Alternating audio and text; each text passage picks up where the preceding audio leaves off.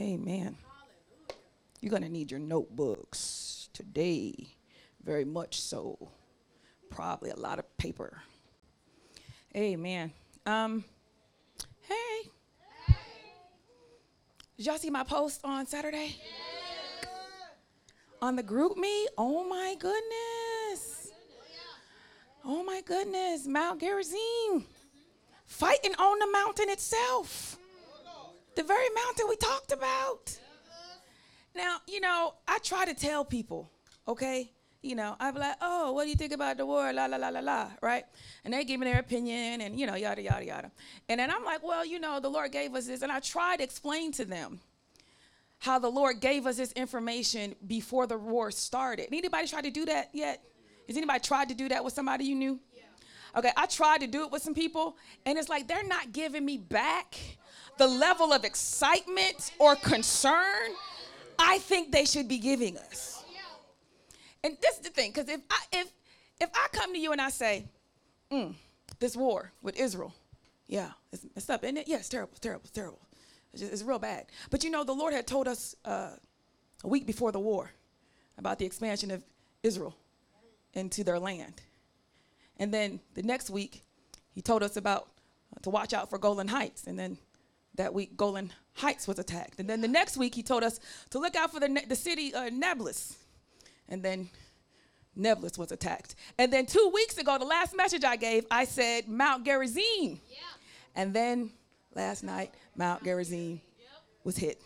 I do not work for the FBI or the CIA. Don't nobody know me.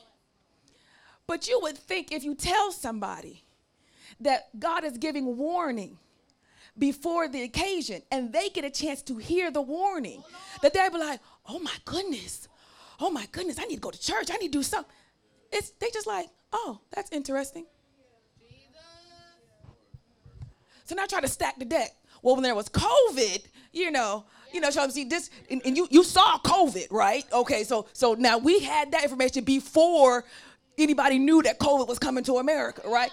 And so I try to stack it, like since you hear some you, something that did come to pass, and they're still like, oh, wow, that's weird. Weird. weird? I feel like I'm giving you a warning. Forget what you heard.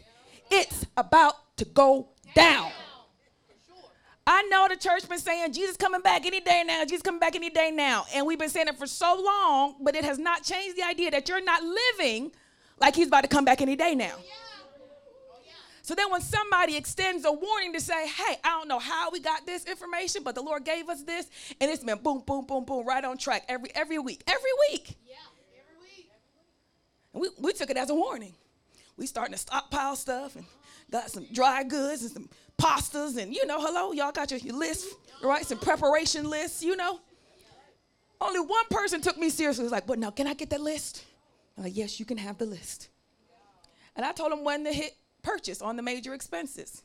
And it's getting to that point, yeah. right? And I just, I, they're not giving me back the level of concern, uh, maybe even gratefulness to God that they heard the information.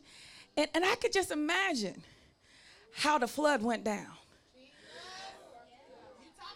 Because if, if I saw Noah his whole a whole year just building this massive thing that ain't nobody ever seen or thought that they would ever need, talking about how water gonna rain down from the heavens, and nobody's ever seen anything like that. And when he keeps pointing to the work, going, where else could I get this idea from? Where else can I get this idea from? Where else? And then this is the funny part: when it starts to rain, and all the animals and the, start moving towards him. You just see herds of camels just, you know. Everybody's going in that direction. And they're like, mm, that's, that's interesting. Look the birds. Oh, yeah, da, da. You're like, did you not, did you not see it?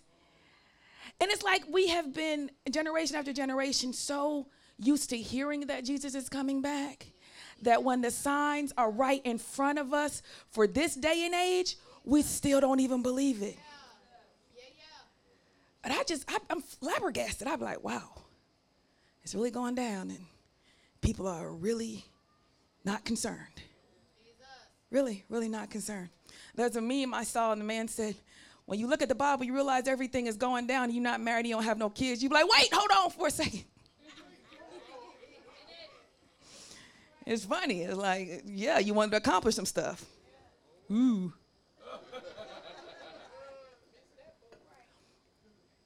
we don't know the day or the hour, nobody does. But as you guys have recalled, on two weeks ago, we looked at Samaria. Um, and I showed you how the Samaritans are still alive. Yeah. Samaritans being the woman at the well, Jacob's well, the song y'all just sung. Uh-huh. yes. On Mount Gerizim. Yeah, when Jesus ran to this woman, they had a conversation about where she should worship. And she said, The Jews say we should worship in Jerusalem.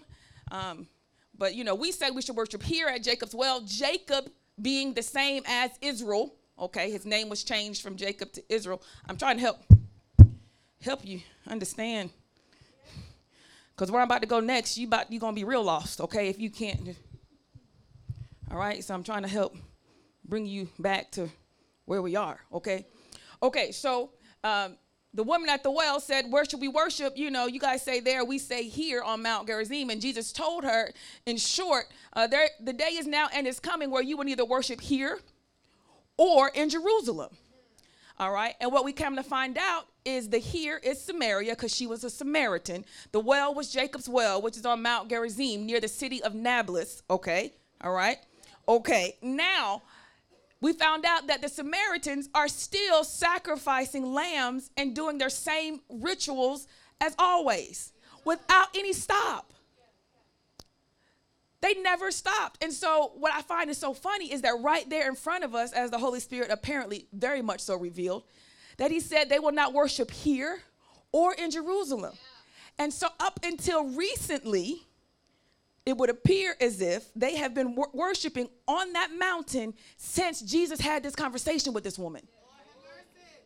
Their population dwindled down to 150, all right? they started intermarrying and, and, and chromosomes got crazy. And so now they're starting to marry outside of their lineage and they're marrying women from Ukraine, right? And so their population has increased about 800 or so, which is good for them. But just yesterday, that mountain was attacked. Now, I don't know if they're still going to be able to worship yet. We won't know until Passover, April 23rd of next year. If April 23rd of next year, that situation is still going awry and they're not able to actually go to that mountain and worship,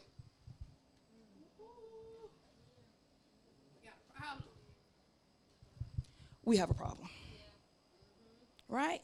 Because we already know they haven't been able to worship in Jerusalem. That happened in, in Jesus' day. I mean, after he was, yeah. Mm-hmm. And that happened then. But then now it's going to be even, it's going to be, the, the last part has been accomplished and they're not able to worship on Mount Gerizim, right? Um, some other good information I just think I'd share with you guys because I can find that sometimes you don't know what I, I think you I think you would know, okay?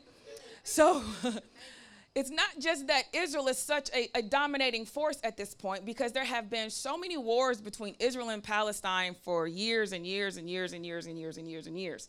All right.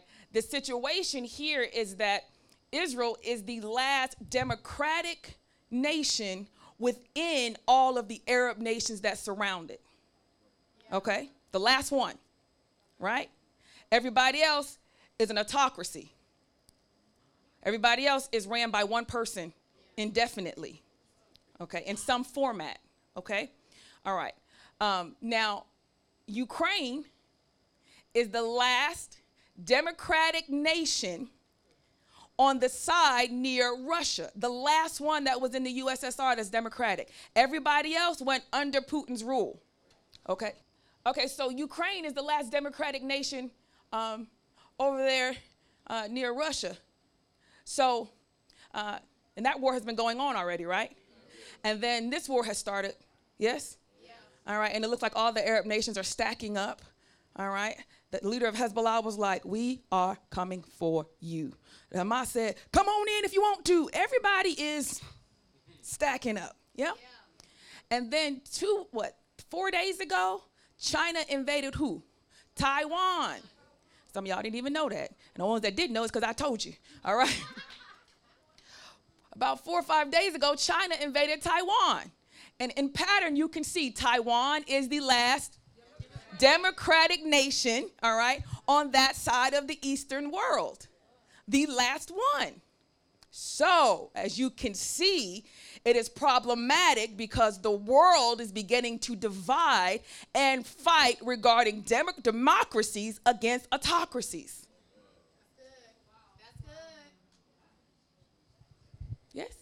So it's not just, ooh, it's about Israel. No, there are some other things that are moving that are causing other nations to begin to take sides. And whether you want to take a side or not, oh, I'm for Israel, oh, I'm for Palestine, is irrelevant because democracy is going to be on the chopping block. Yeah. They just have not switched to that narrative as of yet. But when they do, I'm opposed it. right? When they, because that's the only thing, because right now too many people are pro Palestinian, yeah. right? Not even recognizing what they're asking. And just to give some of you some background, because I know a lot of us have been watching the Palestinian war and all the massacres and all the children. Um, but did anybody see the clip of the children shouting, We will never leave? Yeah. yeah. Some, no, most of you didn't, right? Right. The kids are in the shelters, and the adults have them shouting, We will never leave, we will never leave. And so, what they haven't been discussing is that the Palestinians and the Hamas, not only are they, does the Hamas use civilians, but they instruct and indoctrinate the children to say, when you die, you die as a martyr. Yeah. Yeah, yeah. And that it's good that you stand on your land and never leave. But they're not telling everybody that. They're not showing all the times that a man will say, I'm not leaving my country. Right? And then Sorry, I'm just to tell everybody what I, what I think about this. And then, how many times have we heard this? Mostly women and children.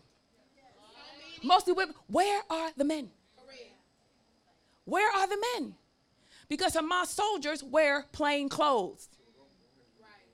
So when everybody's saying, oh, the poor Palestinians, the poor Palestinians, the men are fighting with Hamas.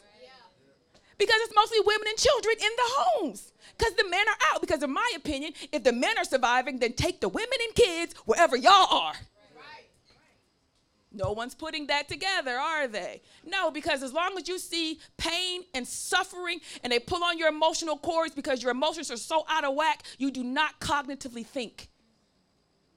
They get to program you to think and feel, and you you think you came up with that decision on your own.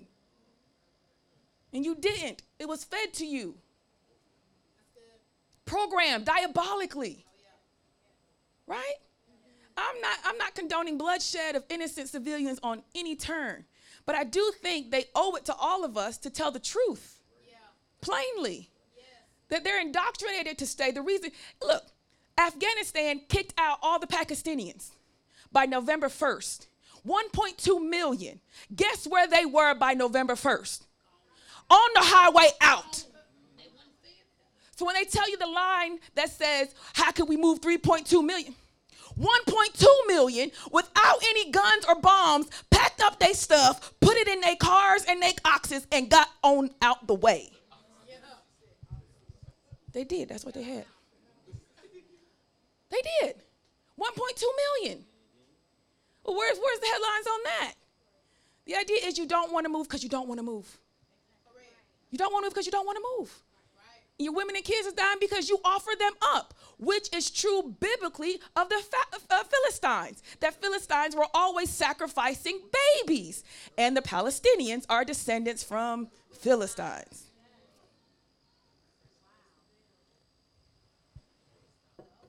I am not condoning any massacre, okay, at all.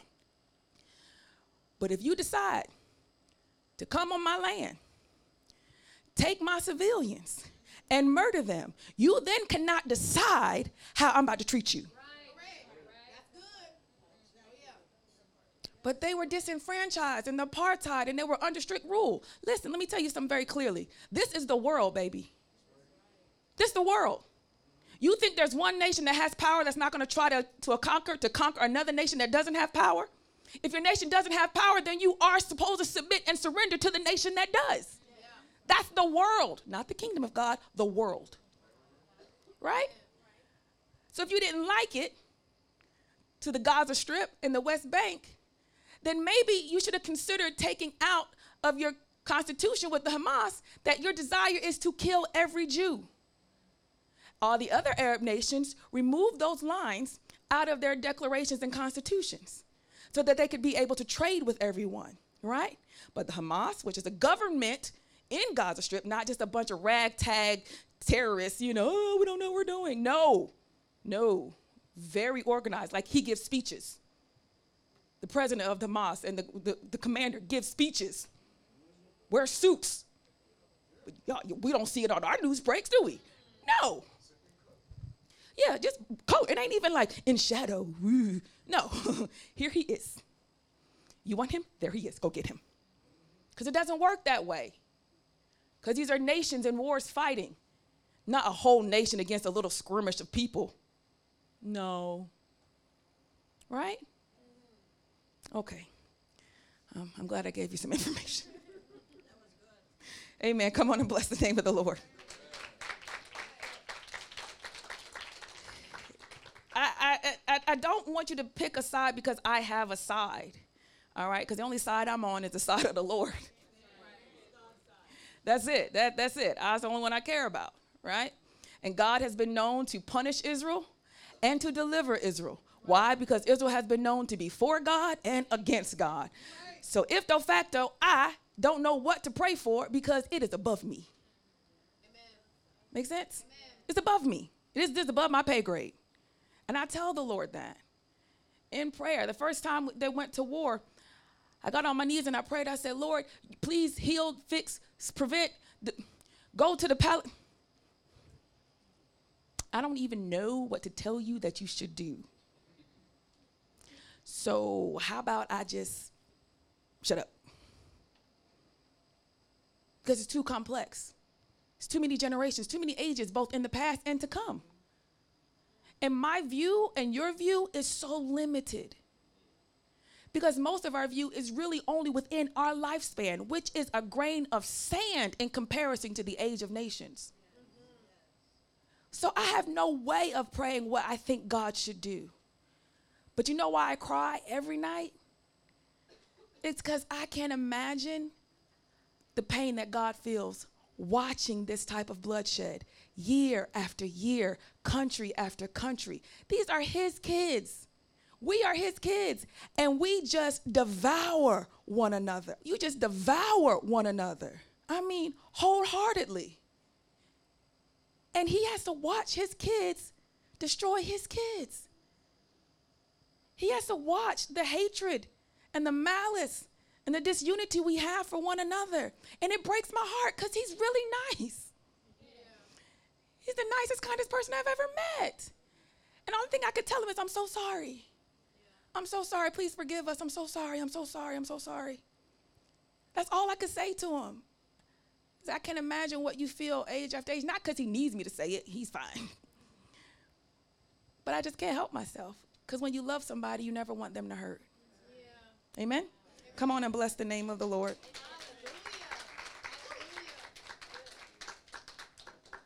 So if you want to know whose side pastor's on, she's on the Lord's side. Amen. Period. And, and, heck with everybody else. if you want me to be concerned with you, be on the Lord's side. Amen. Amen. If not, I got one chance to evangelize you, and then I'm moving on.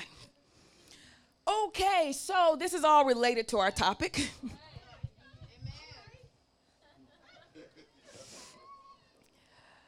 Because there are things that we wish we could say when I tell people, look at how God is warning us.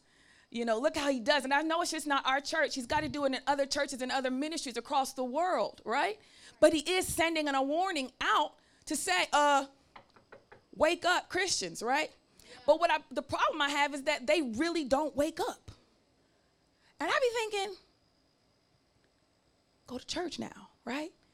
Like as soon as I would hear, oh my God, I got to get my stuff together. Satan will not stop me from going to church today. And that is not the case. Why is it that when we think we should change, we don't have the ability to change? Does anybody know that? Why is it when we have the desire to change, we don't have the ability to change? Why is that? And that no matter what we think we're doing, we look back, hindsight, and realize it was the same doggone pattern as the last time. Hello? Hello? Anybody? No? No?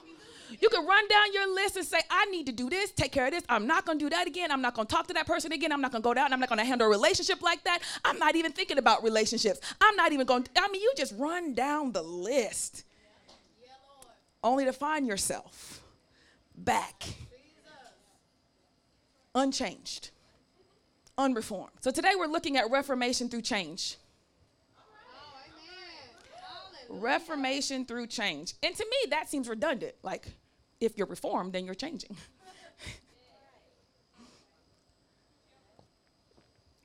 but the way the Lord revealed it today is we are reformed through change. And it's all kinds of things that have to change. Let's look at Luke for a second. Luke chapter 23. Luke 23. Are you there? Verse 32. Here's a point in scripture where I think people should have some conclusions. All right? That if you're ever going to know who you really are, this is the moment that you see for yourself who you really are, in my opinion. Because the three characters involved here are all dying. Luke chapter 23, verse 32. Two others who were criminals were led away to be put to death with him, him being Christ. And when they came to the place that is called the skull, there they crucified him and the criminals, one on his right and one on his left. And Jesus said, Father, forgive them, for they know not what they do. And they cast lots to divide his garments. And the people stood by watching, but the rulers scoffed at him, saying, He saved others, let him save himself, if he is the Christ of God, his chosen one. The soldiers mocked him, coming up and, and offering him sour wine and saying, If you are the king of the Jews, save yourself. There was also an inscription over him This is the king of the Jews. Stop right there. Um, I've got problems with this verse. It's around the area where Jesus says, They know not what they do. Really, Jesus? They don't know. I don't even know how he says that. They know exactly what they're doing. Because even when you say it out loud, the amount of compassion and forgiveness and honesty that you have, they will still say, I, I, I, I, I, I'll bet you for his coat, for his shirt. Yeah. I'll gamble you for his, for his shoes because it's going to be worth something. You know, he's a big deal. I mean, I ain't into it, but hey, this about to be worth something. And they gamble for his belongings in front of him. They literally cruise. He did not get on the cross himself. They put him on it. What? How do you how do you nail somebody's hand to some wood and they feet and not know what you're doing? When Jesus says, forgive them for they know not what they do, I'm like, excuse me, I think they really did. But Jesus doesn't lie. So now I'm stuck with this conundrum. Yeah. if you don't lie and they really don't know what they're doing, how? Right. How do they commit the world's biggest crime and not know that they're doing it? How? How?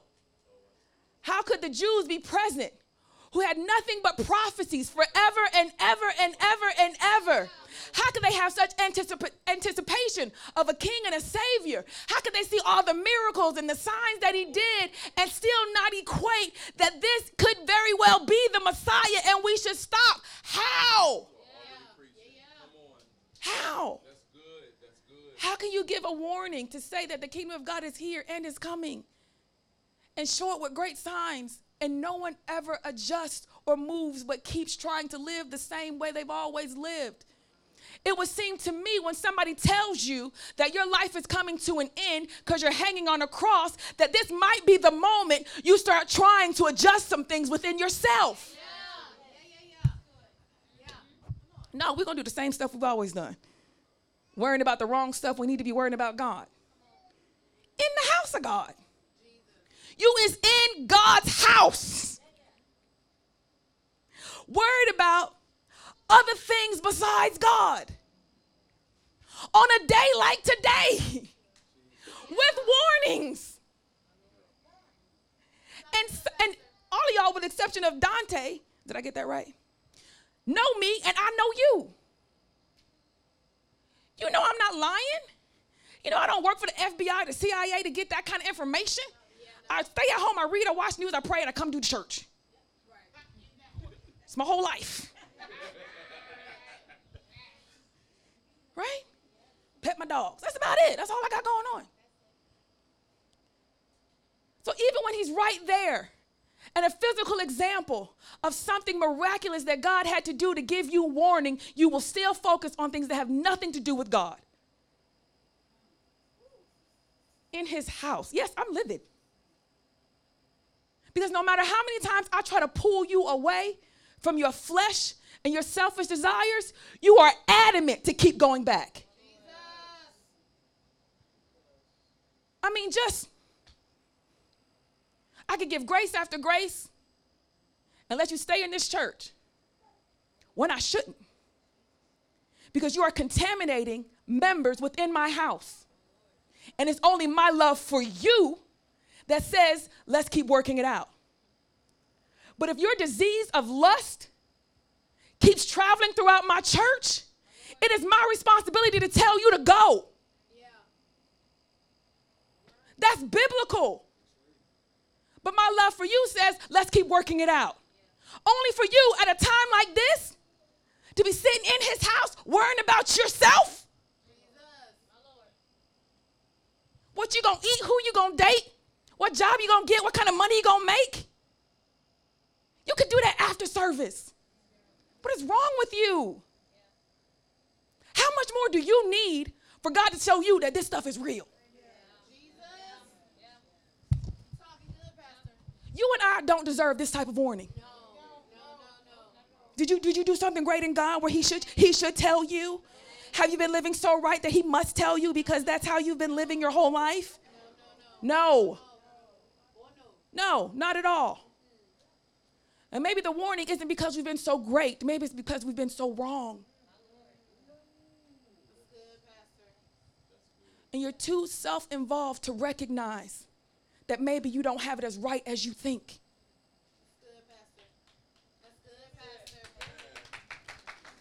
Not many can clap, they're a little, they're a little sore.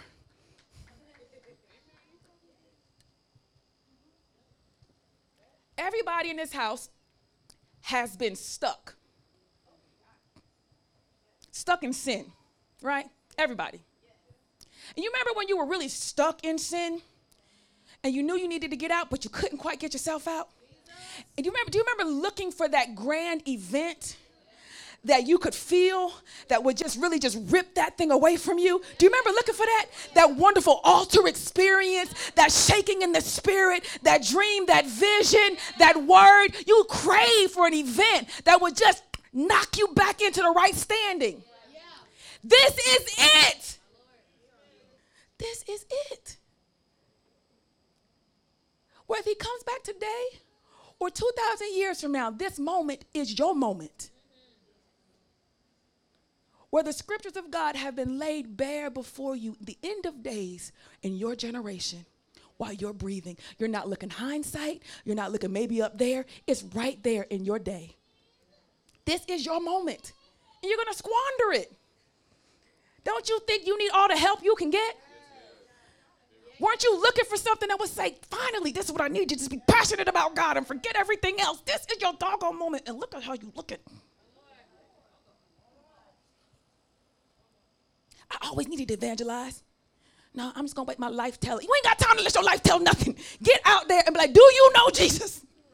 Yeah. You may not have time for all of that. What is wrong with you?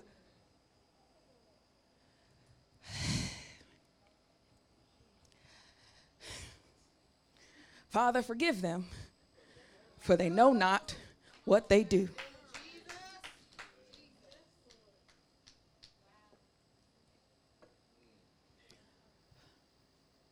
While Jesus is on the cross, one of the crim- criminals who were hanged railed at him, saying, Are you not the Christ?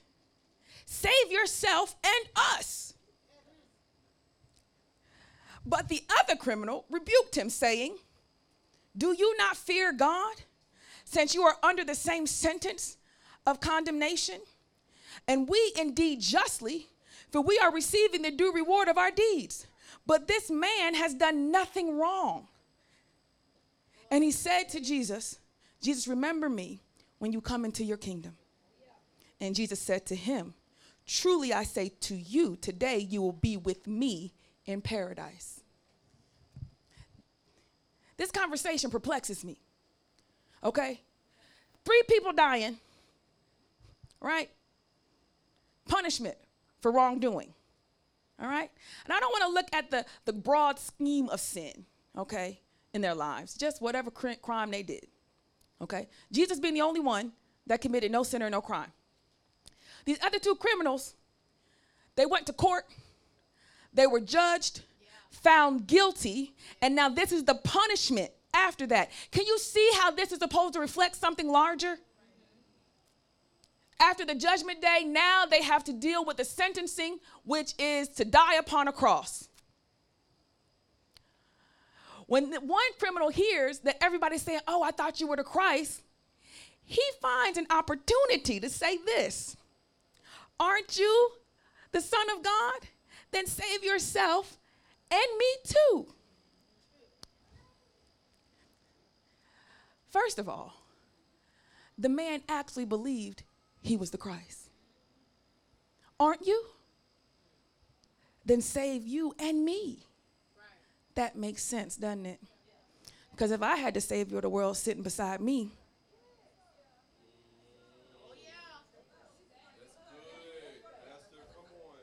maybe you're not catching it.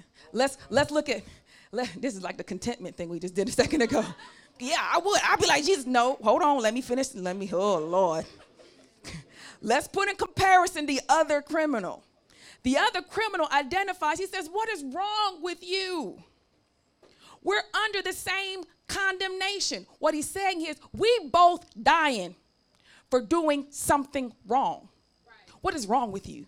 And I was like, Yeah, what's wrong with him? What he's highlighting is, at the point of death, you still haven't figured out the purpose of life at the point of death, you still haven't figured out why you are sitting beside the Christ on the tree? At the point of death, you have not looked over your life and recognized how you got here and why you got here and what you need, and you still think at the point of death you need to live more years? At the point of death, you think the solution is give you more years. Give me more years. Save yourself and me so we can keep living.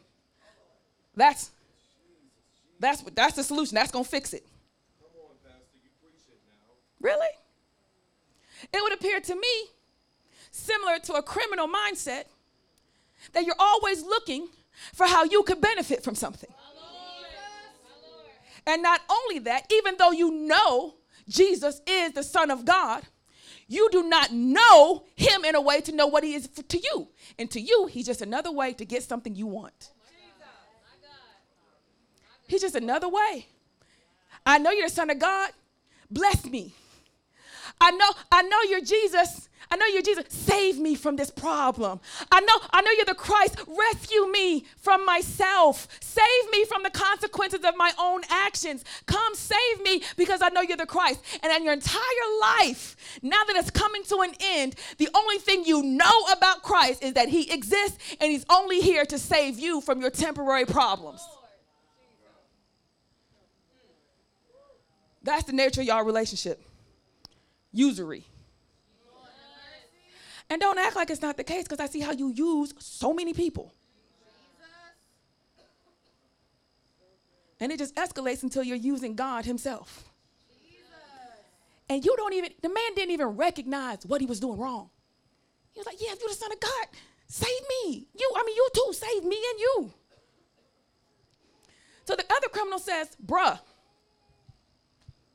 do you not even fear God? What does fear have to do with it? When you come to the end of your life and you're getting ready to die, do you still not think that this is a moment you need to come clean with everything you've done, that you need to stop handling your life the way you've been handling it, that you need to stop shucking and jiving, trying to finesse your way, use your words, use your tears. I mean, you use everything you can to get what you want, and now you come into the end of your life and you still don't recognize you need to stop using everything you can to get what you want. You use anybody, tell anybody some lie. Change the story a little bit, change the story a lot of bit. Whatever you can do to get what you want. And this man is doing it as he's taking his last breath.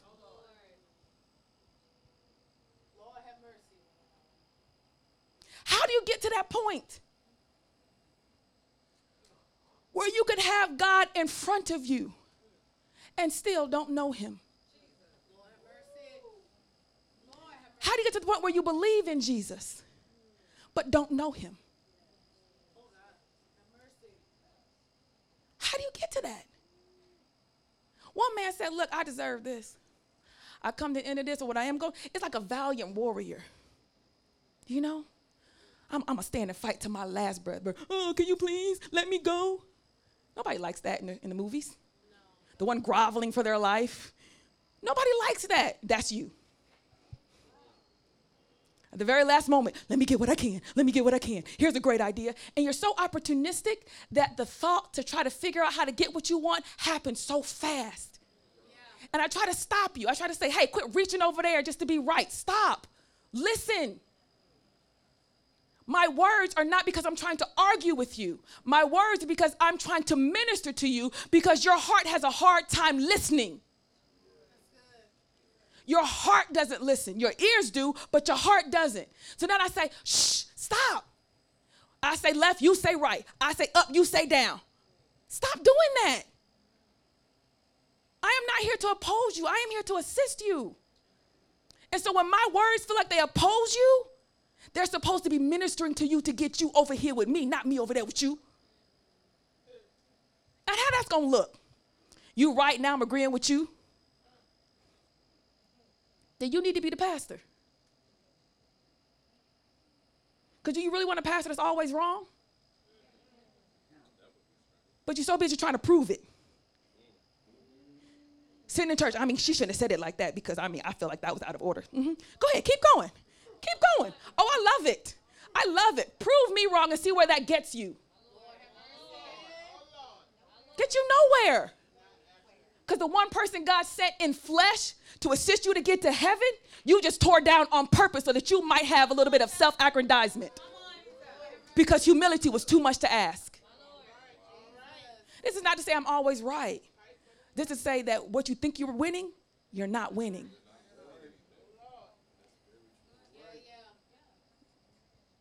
You're not. Ooh.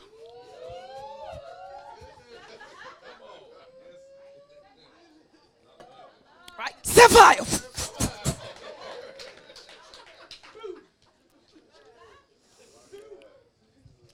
Why is everybody so happy? Because some of them is good. It's, it's like p- good painful medicine. It's like because it's burning, I think it's working. Because it's tingling, I really think it's working. Because it's hurting, I really feel like it's, it's doing what it's supposed to do. I just feel like it's working because, ooh, ooh, that's nasty. Ooh, this must be working. This must be good. The Lord says, You're welcome. You're welcome.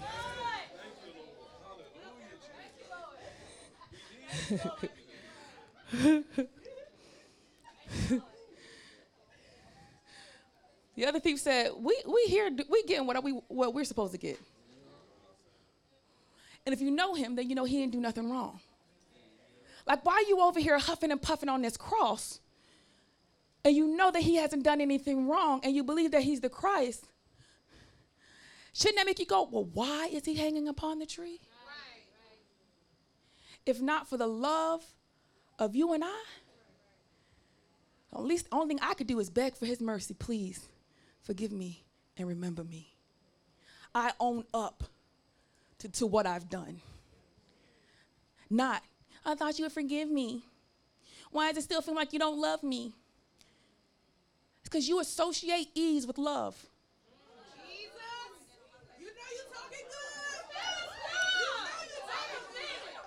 But ask Minister Hudson, love is in difficulty. The strength of a marriage is in the difficulty that you can endure. It's the truth. It's the truth. You know that's good. You know that's good. You know that's good. Come on. You know that's good. You want me to go keep want me going on that point some more? This is why you have a hard time receiving love. It's because you always felt that love should be easy. And when love got hard for you to show, you walked out, you ran away, you left it. Hello, somebody. So now when somebody goes through something hard in order to love you, you feel like, why are you doing all that? What's your motive? I don't understand. You should have been dropped me by now. You should have let me go. You should have cut me off. And they're like, no, I will endure this pain because I absolutely love you. And there's no other way for you to know that I love you unless you see me endure this for my love for you. There's no other way. So if you're the thief on the cross, you look at him taking his last breath, struggling, people mocking him and accusing him, all for me. Then I say, I deserve this. Just thank you. Remember me. Golly. Golly.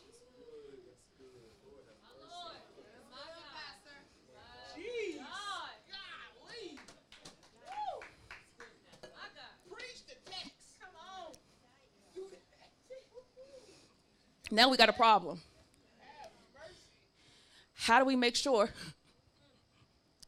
we're not the thief that was bad and are the thief that was good? Because apparently you can get to the end of your life and not really know. Because they're both criminals. Do you understand? If they had figured it out before they became criminals, they wouldn't be on the tree. Right? they both did the same level of wrong to the point of judgment, but somebody's insides was different than another person's insides. Even though they did the same.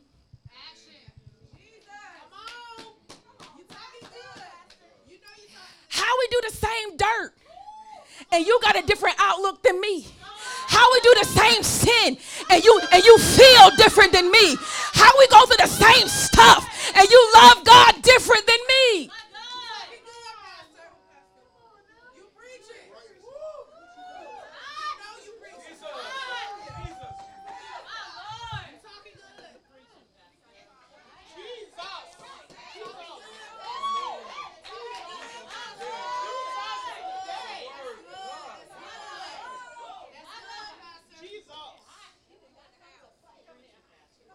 I don't understand this. It's a problem. And apparently, this story is here because you can have this problem till you take your last breath. I've been by bedsides of people that have taken their last breath. This whole some are great and glorious, and some are not so much. Where the only reason I've been called in to your bedside is because you have an epiphany that God has revealed as you're taking your last breath all the things that you need to get right in your heart. And I am called in to assist you in unraveling all of your shoulda, coulda, wouldas, all of your regrets, and then to encourage you to believe that at the unloading and acknowledgement of all of this dirt that you've done and what you've become, to encourage you that the Lord still wants to save you.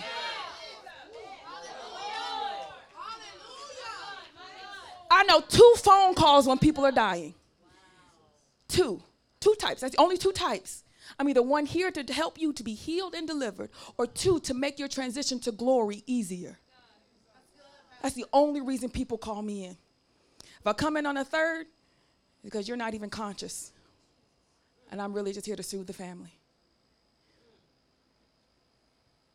So I know that people can live their whole life, come to the point of last breath, and think they're still right and be wrong and know they're wrong and trying to get it right.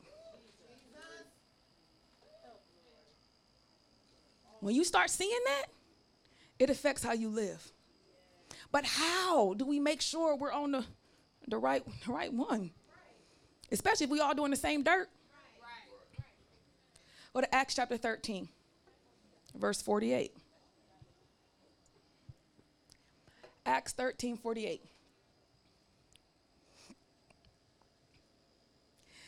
So now this is a level, there's a question about salvation, right? Because if I if I'm on the right side, then I'm saved and I'm opening my eyes in paradise with the Lord as soon as I uh, as soon as I shut them.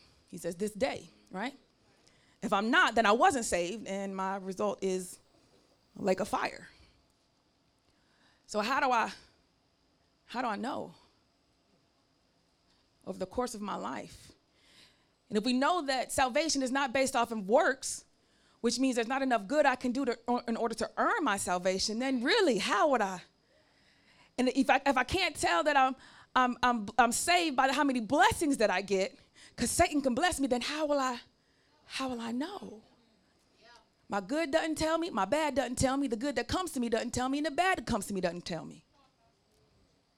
How will I know? How will I know that me believing that you are the Christ equals me knowing you?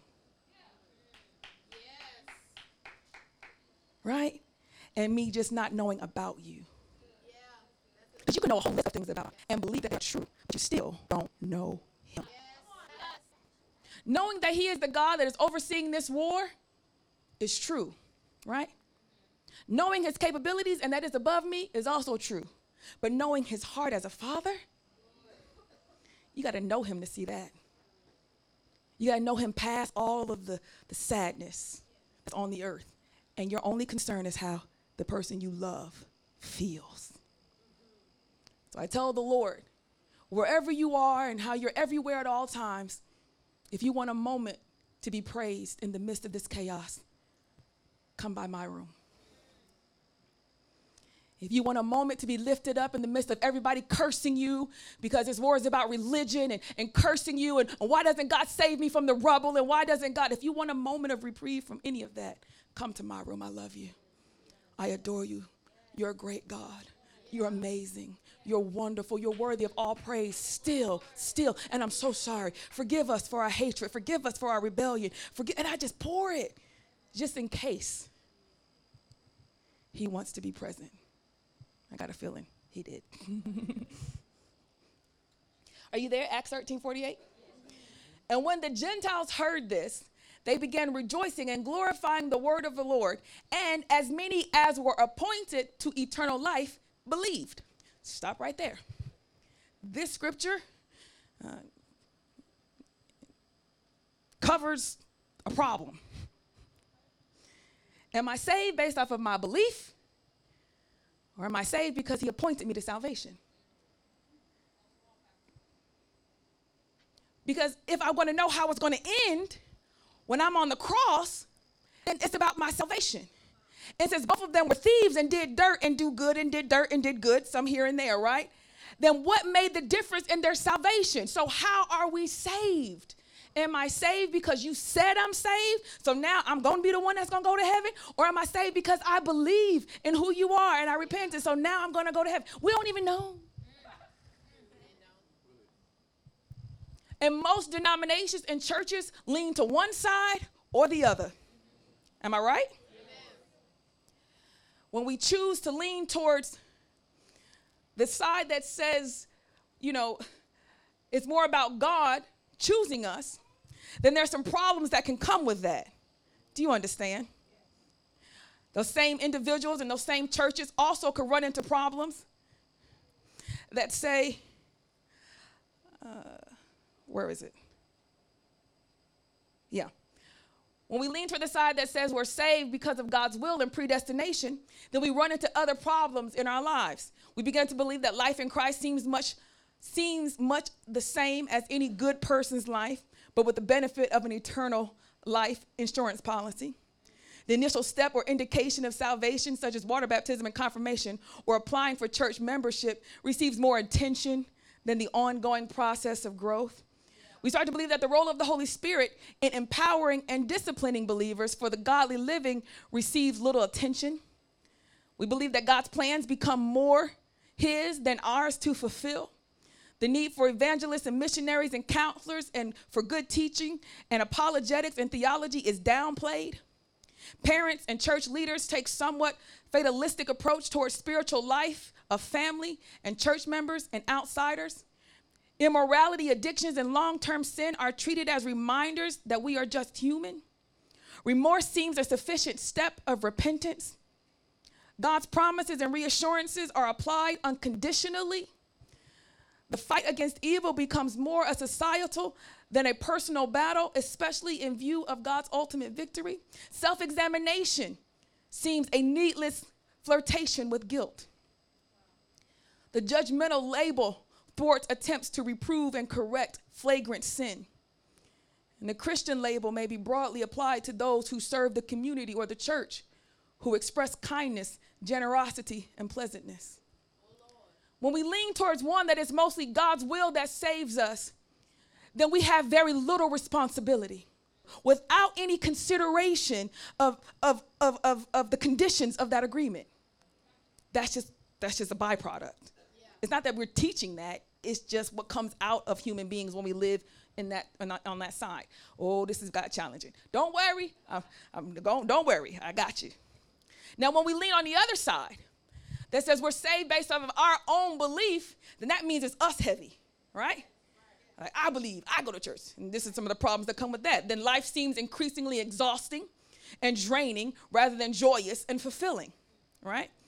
Fear nags us, fear that one has not done enough good things, or fear that one has not has done too many bad things, or both. Doubt nags us. Supernatural gifts of the Spirit seem more important than the fruit of the Spirit. Ooh.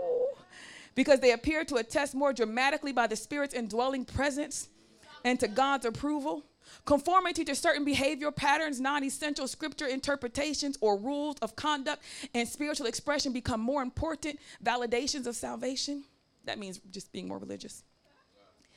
Teaching focuses on God's standards and justice than on his mercy and assurance of salvation seems a dangerous door to temptation. The distinction between justification and sanctification appears blurred. Emotional expression, whether the glum extreme or the happy extreme, is taken as a sign of spirituality. Prayers implore instant deliverance from immorality, addictions, and other long term problems and ailments. Shame lingers and seems some form of uh, anesthetic. Weaknesses and struggles must be hidden from self and others or attributed to Satan's attacks. The letter of the law receives more attention than the spirit of the law. Perfect obedience rather than daily spiritual growth becomes life's goal. Parents, teachers, and church leaders often seek control and justify it. Fear of wrongdoing chooses choices leads to uh, preference for signs, strongly enforced prohibitions, and relinquishing choice to others, especially to authority figures. These are just some of the things that happen when it's us heavy. Yeah. The issue that is that church has always had a problem trying to determine if we're saved by what we do or saved by his predestination. So no matter what we do, we're going to be saved anyway, right? We've always had a hard time trying to bring those together because to us they seem contradictory. Yes? And they are here. Okay? They are contradictory here. But as we're going to look next year, when it comes to dimensionality, God does not live in this time and space, does he?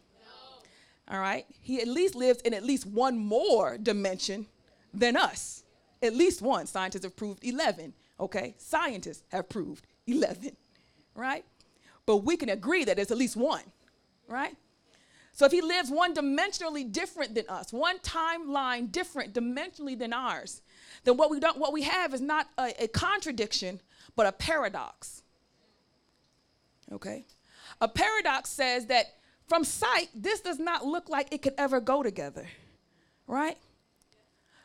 But realistically, apart from that, it can if you change the view. All right? So if we change the view and recognize that here, yes, these two two things are contradictory, but in God's uh, uh, um, uh, dimension, it very well could be both. You do choose, and I do choose you. Still confused a little bit? I'm gonna try one more thing to help. I'm gonna try one more thing to help clear it up. If not, I gotta leave it and we'll have to do it next year, okay? Okay, one thing. Our time, because our universe is four dimensional length, width, height, right? That's three, right? This is a three dimensional box, yes? Length, width, depth, height, right? But this particular box is at this location at this time. Last year it was not here, right? So then the fourth dimension of our world, our reality on all of our galaxy is time. So they measure it like length, width, and height. It's just standardized events. If you go lengthwise to the right, if there's no hindrance, can't you go lengthwise to the left? Okay, because it's just a dimension. Up, down, right? Left, right. It's just a dimension. If time is also just a dimension, right? Then as long as there's no hindrance, you should be able to move in time one direction or another direction or different direction or that direction or no direction because it's just a dimension. We are a four dimensional world and our timeline has a boundary, right? We can't go back. you try to walk over there, I'm gonna go change it. Nope, can't change it. Mm. Nope, nope. Our time boundary only goes in one direction, in our dimension. Because for us, time is a sequence of passing events. If you remove the idea of sequence, then we just have events. Yeah. Right? So if God has a dimension that is higher than ours, then realistically, He can just pick events and it does not matter whether they're in sequence or not. So you can believe, and He could also choose you. If you just add one more dimension. Okay, I'm going to flush that out some more next year, Lord willing, okay? To really show you, oh my goodness, all right? It's mathematical, okay? All right, but not today. But I was just hoping that might help you swallow that other part, okay? That it's a paradox, which means no, we cannot see it here, but it doesn't mean that it does not exist. Yes? From a different vantage point or a different view. Yes? Amen. A lot of the things that are contradictions are really paradoxes, and we're going to look at that a lot next year. Amen? Amen. Okay. How you feel? There are a ton of scriptures that show that we are we are saved by what we believe and we're saved by his will. Just an absolute ton of them, right? Uh, Genesis 13, 11. I'll give you the ones that are dual, where one verse says both. How about that? I'm not to give you all of them because it's over 100, okay? I'm just to give you some of them, and you can use your reference guides to find the rest, yes? So some of them that are both in the same verse, Job 38, 36. I'll give you some Old Testament. Psalms 33, 8, 22. Isaiah 55, 6 through 11. Jeremiah 17, 5 through 10. Now, that's just a few Old Testament. Let me give you some New Testament. You ready? Matthew 10, 22. Luke 22, 21.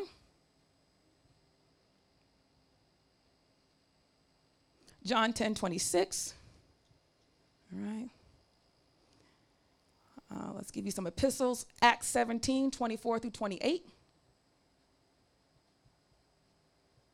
Romans 11, 25 through chapter 12, verse 2. Romans 11, 25 through chapter 12, verse 2.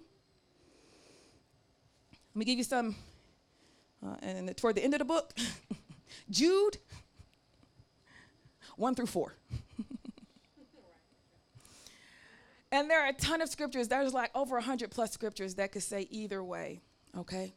All right? So, how? How do both of these things work together. How can we do both? And what does that say to us? Now, in order to imagine how both of these things can happen at the same time, where it's His predestination and it's our faith, do you understand? and we have to go to another dimension for that, our brain stops right there. It just, mm. because we cannot imagine anything that we have not already imagined. We just can't. You try to imagine another dimension, you cannot because you don't know anything that you do not know that is right here. So it's like, er, mm-mm. so this is what I propose that we're going to do. We're going to simplify, okay, the idea of God's will in predestination and our will, okay, in our faith. We're going to simplify it in a schematic, which means a drawing. Okay, this is just a simp- an oversimplified possibility of how God's predestination and our faith can exist simultaneously within the course of our lives. Amen. Does everybody understand what we're doing? Okay. Is this how it works? No. But it might be something like this at a much deeper, broader, and more dimensional way. Do you understand what we're doing? Okay, on your paper, give me an x axis and a y axis. To anybody that mean, give me just a left, a, a, a line that look like an L, like this. Give me that. Give me just one of them, like, uh, like that, mm. like, mm, like this, like that. All right.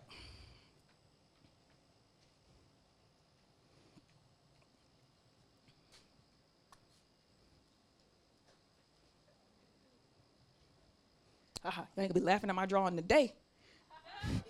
Because I came pre drawn.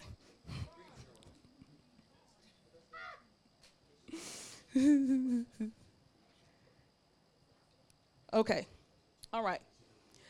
So on your x axis, x axis, all right, it's time, moving out that way. On your y axis, it's Christ likeness, moving up that way. Time from left to right, Christ likeness from down to up. Yeah?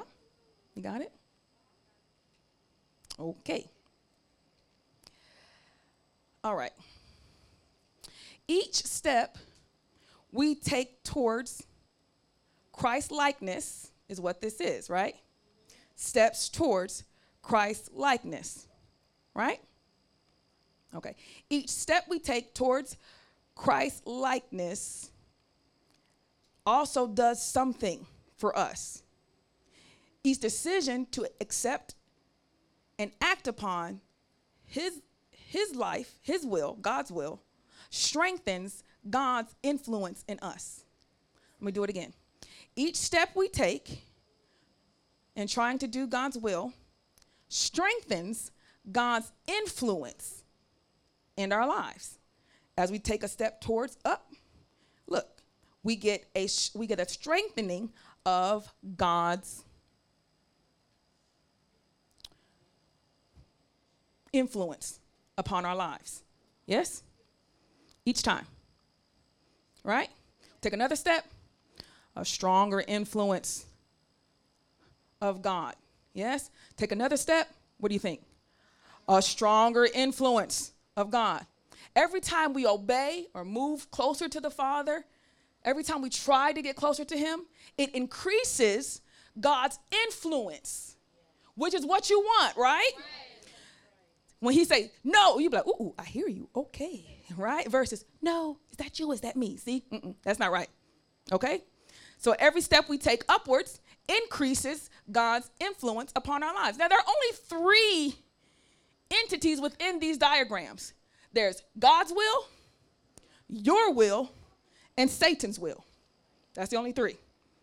There's only influence from God, influence from you, and influence from Satan. That's it all your decision making only has three aspects of influence God, you, or Satan. Yes? Or oh, you got that part? Yeah. Okay, so this also means that the, the reverse is true. Yes? Each step we take, each step we take, right? Uh, towards uh, the uh, less Christ likeness increases the influence of Satan's will on our lives. All right? Yeah? Let's do that one. So we're, we're doing really good with God, and we say, you know what? I'm just going to get this right quick for myself. All right?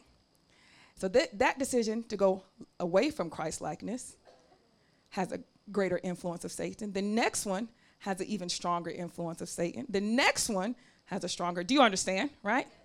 Yes? All right. Cool. So when we're moving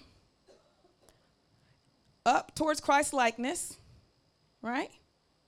We are also inadvertently decreasing Satan's uh, influence. Ooh, does that make sense? Yeah? Okay. So the, the length of the line says the strength of that influence. Right? Okay, you got that part. Yes? All righty. Cool.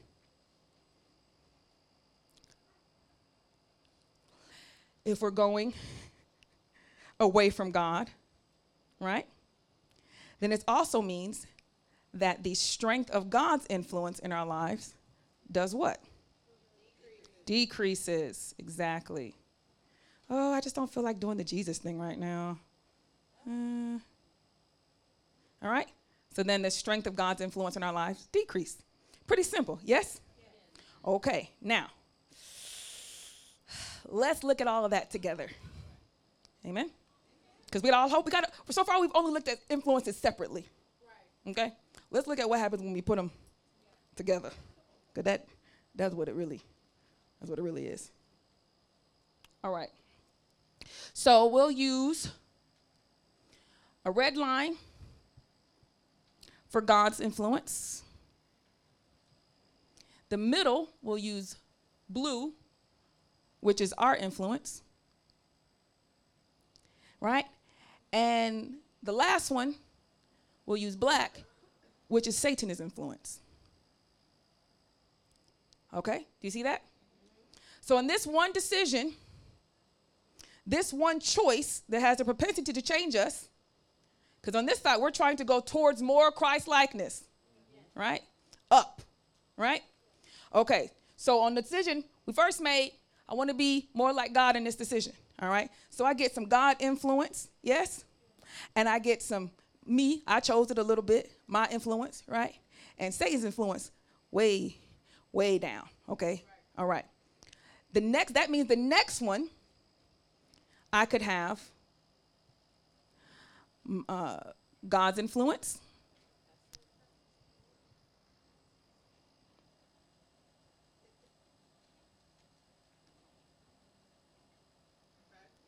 I could have God's influence, right? And then my influence, because it worked last time, right? And then Satan's influence. Getting smaller. Yes? So the first decision, I had to overcome a lot of Satan's influence, right? And I chose my will to go in the same direction as God's influence, right? On the next decision, God's influence was smaller because I always picked the right one the last time and going with my heart made sense. So I'm gonna do it again. So now it's a lot of me, even smaller amount of Satan, and about roughly the same or a little of God, right? Okay, this is all going great, don't you think? We're going in a move, we're moving in a good direction. On the next decision, all right, that we make, we get even more God. Boom. Yes. A little bit of us, even less Satan. A little bit of us, less Satan. All right. And it keeps going in that direction until we get a whole bunch of God. Right? A little bit of us. We're blue, sorry. And a little bit of Satan.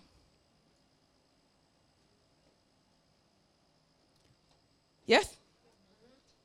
That's what you want. Because this means in time, as you're making decisions, you are being changed, and it requires very little influence, huh? Of God to cause you to keep going. And you have very little influence of yourself and very you can't even respond. It's so little that it's hard for you to respond to Satan or yourself because your God's influence is so great. That's how people mature. Like, oh, pastor, it's, it's different for you because you're the pastor. No, it's different for me because I got a lot of influence with God at this point and very little self and hopefully very little Satan. But that happened over time, and that time was measured out in terms of my choices. All right? Because whether you're choosing or not, you're choosing. Or what I like to say is if you don't choose, somebody will choose for you. And depending on what side of this equation you're on, it's either Satan or God. So uh, good luck with that. Somebody's going to choose for you. Yes? Okay, so that's moving towards God, and then you can see the opposite. Do I need to draw that out, or do you understand it? If we go away from God, then we start running into the problem where we get smaller and smaller and smaller amounts of God influence, greater, greater, greater amounts of us. The one thing here is that a I want to show you this one situation. It's more more true to what our life looks like. a bunch of ups and downs. Yes? All right, so on this, we're trying to move Christ like, apparently. We don't even know, okay? But let's just hypothetically, since we're all Christianish, say we're either Christians or Christianish, okay? Say that we're moving towards Christ likeness, okay? So now we're about to make a decision. Oh my God, I just feel like God is really telling me that I need to do this. And you're so super excited that God is telling you something. You're like, yes, let's do it, right? And this also means with these two influences, we have very little Satan. That's great, right? So in the next choice, boom, we get more God, right? And then we're moving in the right direction. A little bit of us and a little bit of Satan. Now we're like, oh yeah, we like this. We like this God thing. Yeah? It ain't about me, it's about the Lord, okay? It ain't about me, it's about the Lord. Oh, we on we on a roll now, because we're moving up. You see what I'm saying? We're still moving in the up direction. We're on a roll, okay? Then after that, oh, we loving it now. We got so much God. This is so easy. I don't know why nobody just gets it. I don't understand why people don't understand how it's not about us. It's about God. Like, when are we going to get that through our heads? And so we have so, we don't even care about us. It ain't even about me at all, okay? I do not care what they do. It's about the Lord. And I don't know why other people can't get this. And Satan over here trying to say something, you like, huh? You don't even hear him. Okay? You, your, your will, low, because you, you're moving up right? And you just had a big burst of God. God's influence hit you hard. You're like riding that wave. That's what I'm talking about. I knew it was all about God. Bump me, ain't about me, it's about him. And then your influence way low. Satan like, what's up? You be like, I don't even hear you. It's going great. Yes? Until. Until we got a bit of a problem. Yes? We're supposed to be going this way. Yeah? But we're going that way. That's not right. Somehow that's not right. Okay? So what's just happened here is when it comes to God, he still wants us to go in his direction. Right? God still wants us to go in his direction. He's like, "Hey, what's up? We were just raising the roof the other day." right? But we're like, um, I don't really want to do that. Yeah? Like that's not what I'm into today. I feel like I've overdone it with the Jesus thing. I don't know what your excuse is. Right? So then you decide to pull yourself. Come on, man. What are you doing? Stop. Everybody, stop. you decide to go this way. Right? And it didn't take much Satan persuasion. Okay? There's a joy in this. Is this big jump where God was heavily influenced and you were a little bit influenced, what it did, because the next direction should be similarly, now you should be going like this, right? After this, you should be going down. But because you made a choice here under God's huge influence and put yourself way down here, He's going to be able to do so much more of an influence to get you back up. Do you understand? This is great for those who have great highs with God and great lows. It's showing you how He actually uses it. It shows you how He can use it. When you really are sold out, and then you're like, how did I do that? I thought I was really sold out for God. I don't even know what happened. I was on, on the straight path, and then I bloop. All right? But those great decisions where you're really sacrificing to the Lord and you're heeding His great influence. So when you do make a bad mistake, right? That influence is still so great that when he shows back up at the same level, all you got to do is just do the same level of willing that you had the last time. And you start going in the right. You don't got to do more, same level, right? And you'll start going, trending back in the upward direction. Amen? Amen. Come on, bless the name of the Lord. Okay, so that is an example, a systematic way of looking at a couple of things. Yes? Let's go to Romans chapter 1 before we leave today. It's a basic illustration of how God's will, his influence impacts your, impacts your life, how your will and that influence, how strong your will is, and how strong Satan's will and his influence in your life. Yeah? And how it influences choices. Because every choice you have three entities working to influence your choice.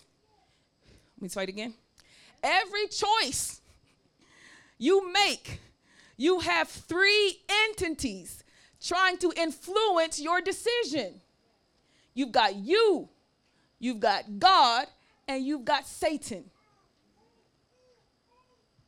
Hello? All right. Are you there Romans chapter 1? Skip forward to verse 16. when you're there, say amen. amen. For I am not ashamed of the gospel, for it is the power of God for salvation to everyone who believes, to the Jew first, and also to the Greek. For in it the righteousness of God is revealed from faith to faith, as it is written, the just shall live by faith. It's a wonderful statement. He's saying that I'm not embarrassed of the idea that Christ died on the cross, right? For my sins. I love it because it is that power that shows me and causes me to believe through my love relationship with God that salvation is for me. Because he showed me his love through pain and sacrifice. It was clearly seen when it was the hardest because he was the perfectest, right? And he suffered the most. None of us will ever have to suffer the way he suffered. Yeah. Right? For in it is righteousness of God is revealed from faith to faith as it's written, the, the righteous shall live by faith. I love the idea that the stair step, as you keep allowing yourself to move towards Christ likeness, you get to see how much God was right. Hello? I try to tell people, they're like, Pastor, I don't know why I didn't listen to you. I don't know either, because each choice I keep trying to show you under God's sway how I was right. right? And at some point, some people say, okay, I'm just going to listen to Pastor. Exactly. Okay? Exactly. Exactly. All right?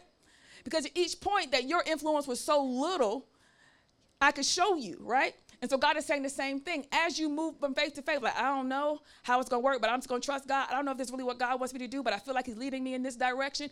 Every time you do that towards Christ likeness, even when you thought it was something else and your influence was going in the wrong direction just a little bit, His pull was so great that you can go, ah. That's why he said it. That's what, that was so right for me. That was so right. I dodged a bullet. That was so good. That was exactly what I needed to do. Yes?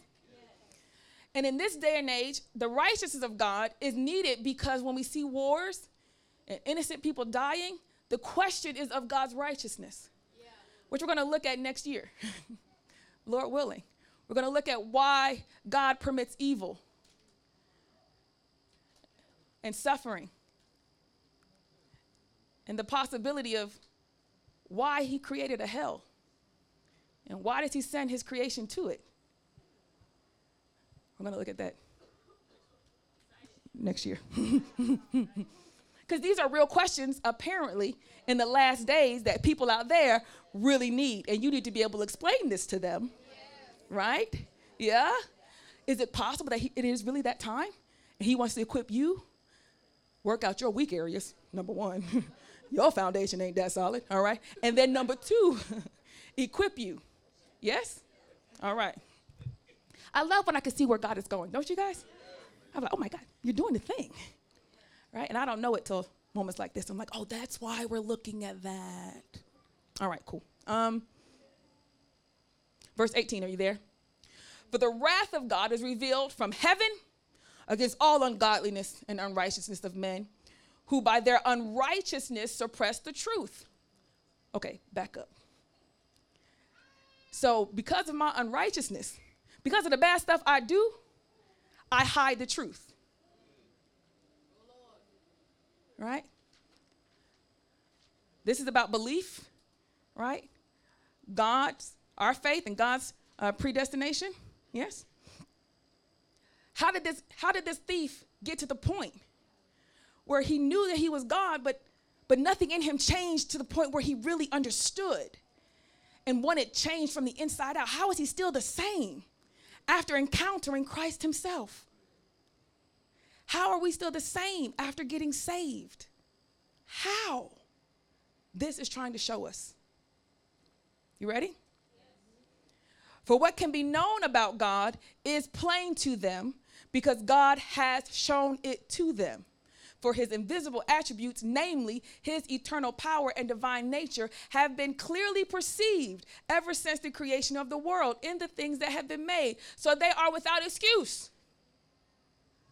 In essence, well, what about the people that don't believe in God? I mean, they just gonna die. Uh, according to this scripture, everybody before they have to die will have an understanding clearly of who God is. So that's a matter are you suppressing the truth in your unrighteousness? That you can't tell him, I didn't know. You did know, and he's showing you your staircase decisions that continue to suppress the truth. Because it didn't happen overnight. Yeah, right. right? Just like growth doesn't happen overnight, degradation doesn't happen overnight. Right? For although they knew God, here's something else, our responsibility again, they did not honor him as God. That's exactly what the man on the cross was doing. I know it's God, but you know you're not even treating him the way you're supposed to be treating him? You don't know your relationship to him. You're supposed to honor him. How in the world are you worried about the consequences of your sin in front of a holy God? You're not honoring him like he's God. You should be oh my Lord, I shouldn't be beside you. Oh, Jesus. I'm trying to scoot over on the cross. I'm just, gonna, I'm just gonna lean over here. It's fine. It's fine. I shouldn't even be beside you like this, right? Don't even honor him. And when people say, sorry, little, little tangent. When people say, well, why would I can't believe in a God that sends people to hell into eternal damnation? I mean, I really want to ask them, is it possible that you have a misconstrued concept of the danger and the degradation and toxicity of sin.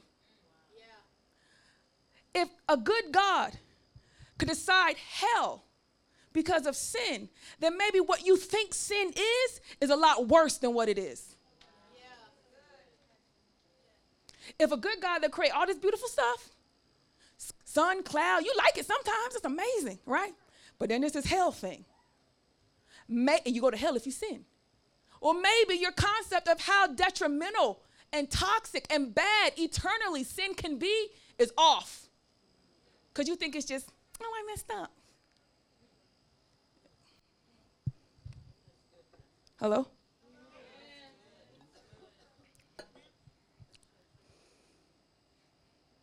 For although they knew God, they did not honor him as God or give thanks to him, but they became futile in their thinking, and their foolish hearts were darkened. So now their thoughts are just running in circles. Hearts just as dark. Claiming to be wise, they became fools. I mean, I believe there's a higher power, you know, the universe and energies and the vibe, and you know. In exchange, I mean, in exchange, I could go on and on in that, in that, in that vein. They come at me like they're so smart, you know.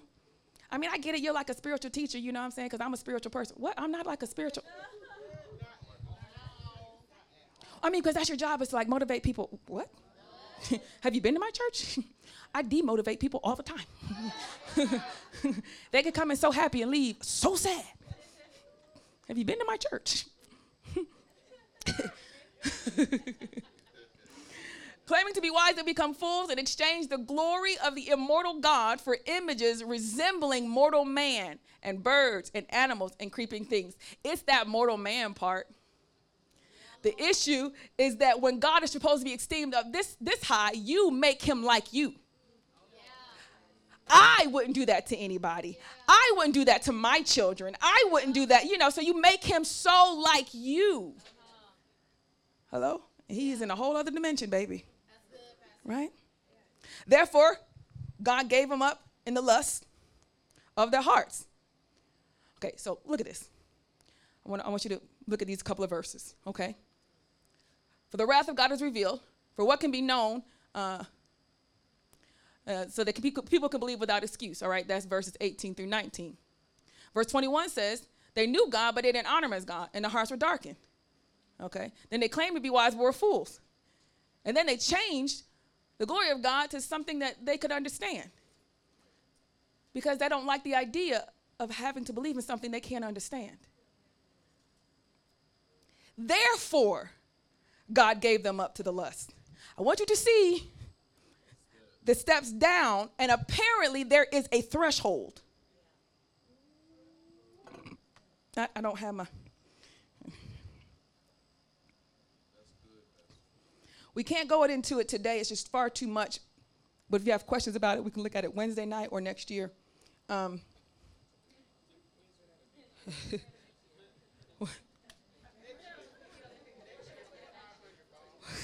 what? Apparently, there's a threshold. And that threshold is called justification.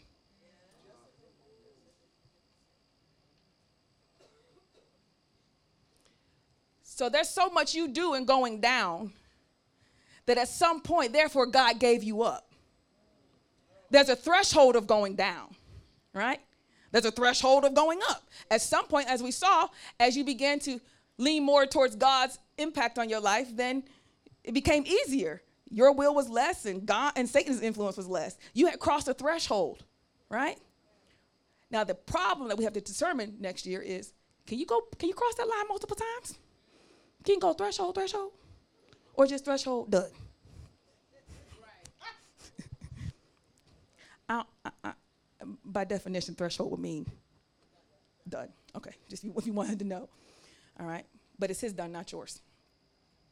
All right, claiming to be wise, they became fools. Therefore, God gave them up in the lust of their hearts to impurity, to the dishonoring of their bodies among themselves, because they exchanged, here's another thing they did, the truth about God for a lie and worshiped and served the creature rather than the creator, who was blessed forever. Amen. So they hid the truth, then they exchanged it. I, I, that's not the kind of God I serve. Like the God that I serve allows and understands and yada, yada, yada, right? Because, you know, I, I couldn't serve a God, so now you got to be like you. And, and to me, God is, I love when people tell me that. To me, God is, what does that mean? Who cares about your opinion? Do you have any sign or miracle to back that up? Why should I listen? Why should you listen to you? Right? Right. When you gonna write your Bible, Minister Hudson said. Which one of these epistles is yours? Saint Tamika, is that you? No, no. No, I don't. I don't think so. All right. He says, then for this reason God gave them up to dishonorable passions. Okay, it's like we do something, then he does something. Then we act like we don't like it, then he act like, okay, fine, you don't like it. Each time, all he's doing is, is turning us over to the very thing that we wanted. For this reason, God gave them up to dishonorable passions. For their women exchanged natural relations for those that are contrary to nature. And the men likewise gave up natural relations with women and were consumed with passion for one another. Men committing shameless acts with men and receiving in themselves the due penalty of their error. Stop right there. It seems odd to me that out of all the midst of this, God giving you up, that we're to talk about homosexuality. I mean, it could be like any sin. Why, why didn't he say lying, you know, or why, how we go to homosexuality? Because your bodies reveal a truth about how God created you. Your body does, not your personality, right? not your thoughts of yourself, your opinion of yourself. Yes?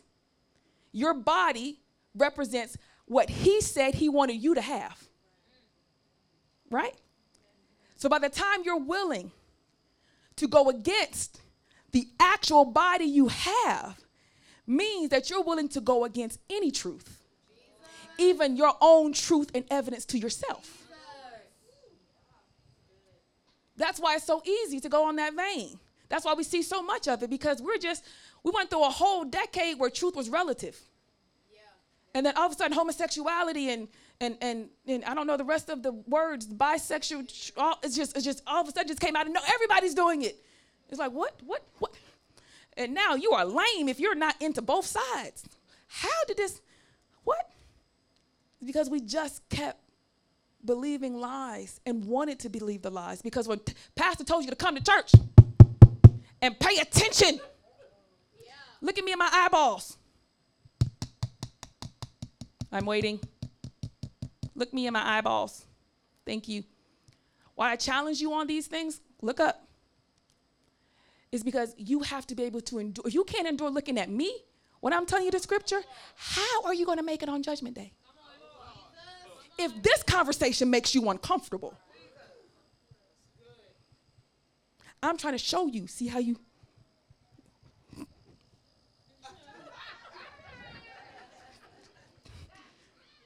this your sign. this is your indicator. Right? I get it. When something ain't right in my heart, I be like, oh, let me, mm-mm, mm-mm. Don't you start crying. Mm-mm. I'll put, put them back in your ass. But then you have to take courage. You got to be like the other thief that says, I deserve this. I deserve this. This this spanking I'm getting, oh, I deserve this. Cuz this is true. Hello? And even though it hurts, I'm going to take every bit of it. Just remember me. Remember me. I'm not going to shrink back now that I have to confront myself. When I'm confronted with me, I can't shrink back. I got to ask for change. Sit on down. We're almost done and then we're out. This reason God gave them up to dishonorable passions, we did that, right?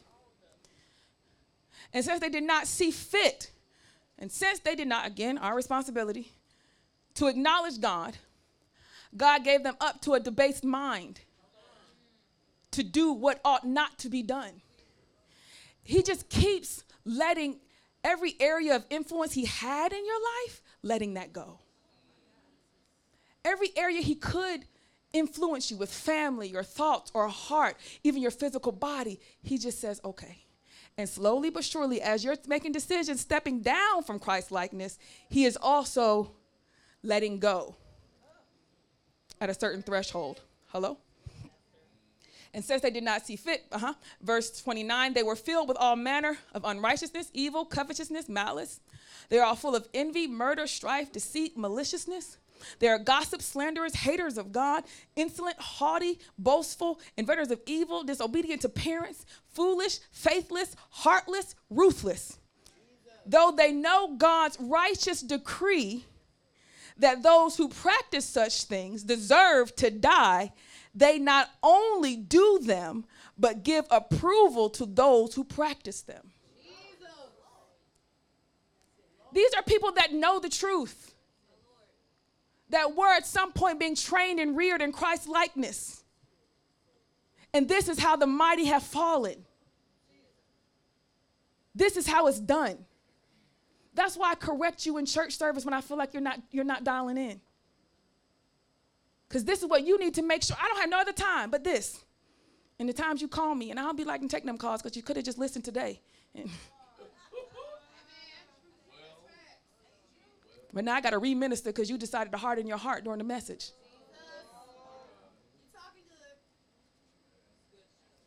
So I'm trying to like make my workload easy.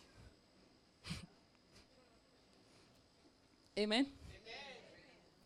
So he just kept giving them up slowly but surely, every influence he had. What I see about the, the, the criminal on the cross that, that said, well, save, save yourself and save me, it's a level of disdain in that. Because he said he riled at him. And it's the same anger. It's an anger you've always had towards God that makes you feel and it grows. With every choice down, your anger against God grows. And I've seen this have to be unraveled in some of your hearts because you didn't even know who you were mad at was God Himself because he wanted certain choices and you didn't want those choices. And he he declared certain things in your life that were painful. Come, y'all don't want to help me. He declared certain things that you felt like were unfair. You felt like you didn't deserve it. You felt like in comparison it shouldn't be done. And that anger grew and it caused your decisions to be less christ-likeness and hardened of heart because you didn't think it was right.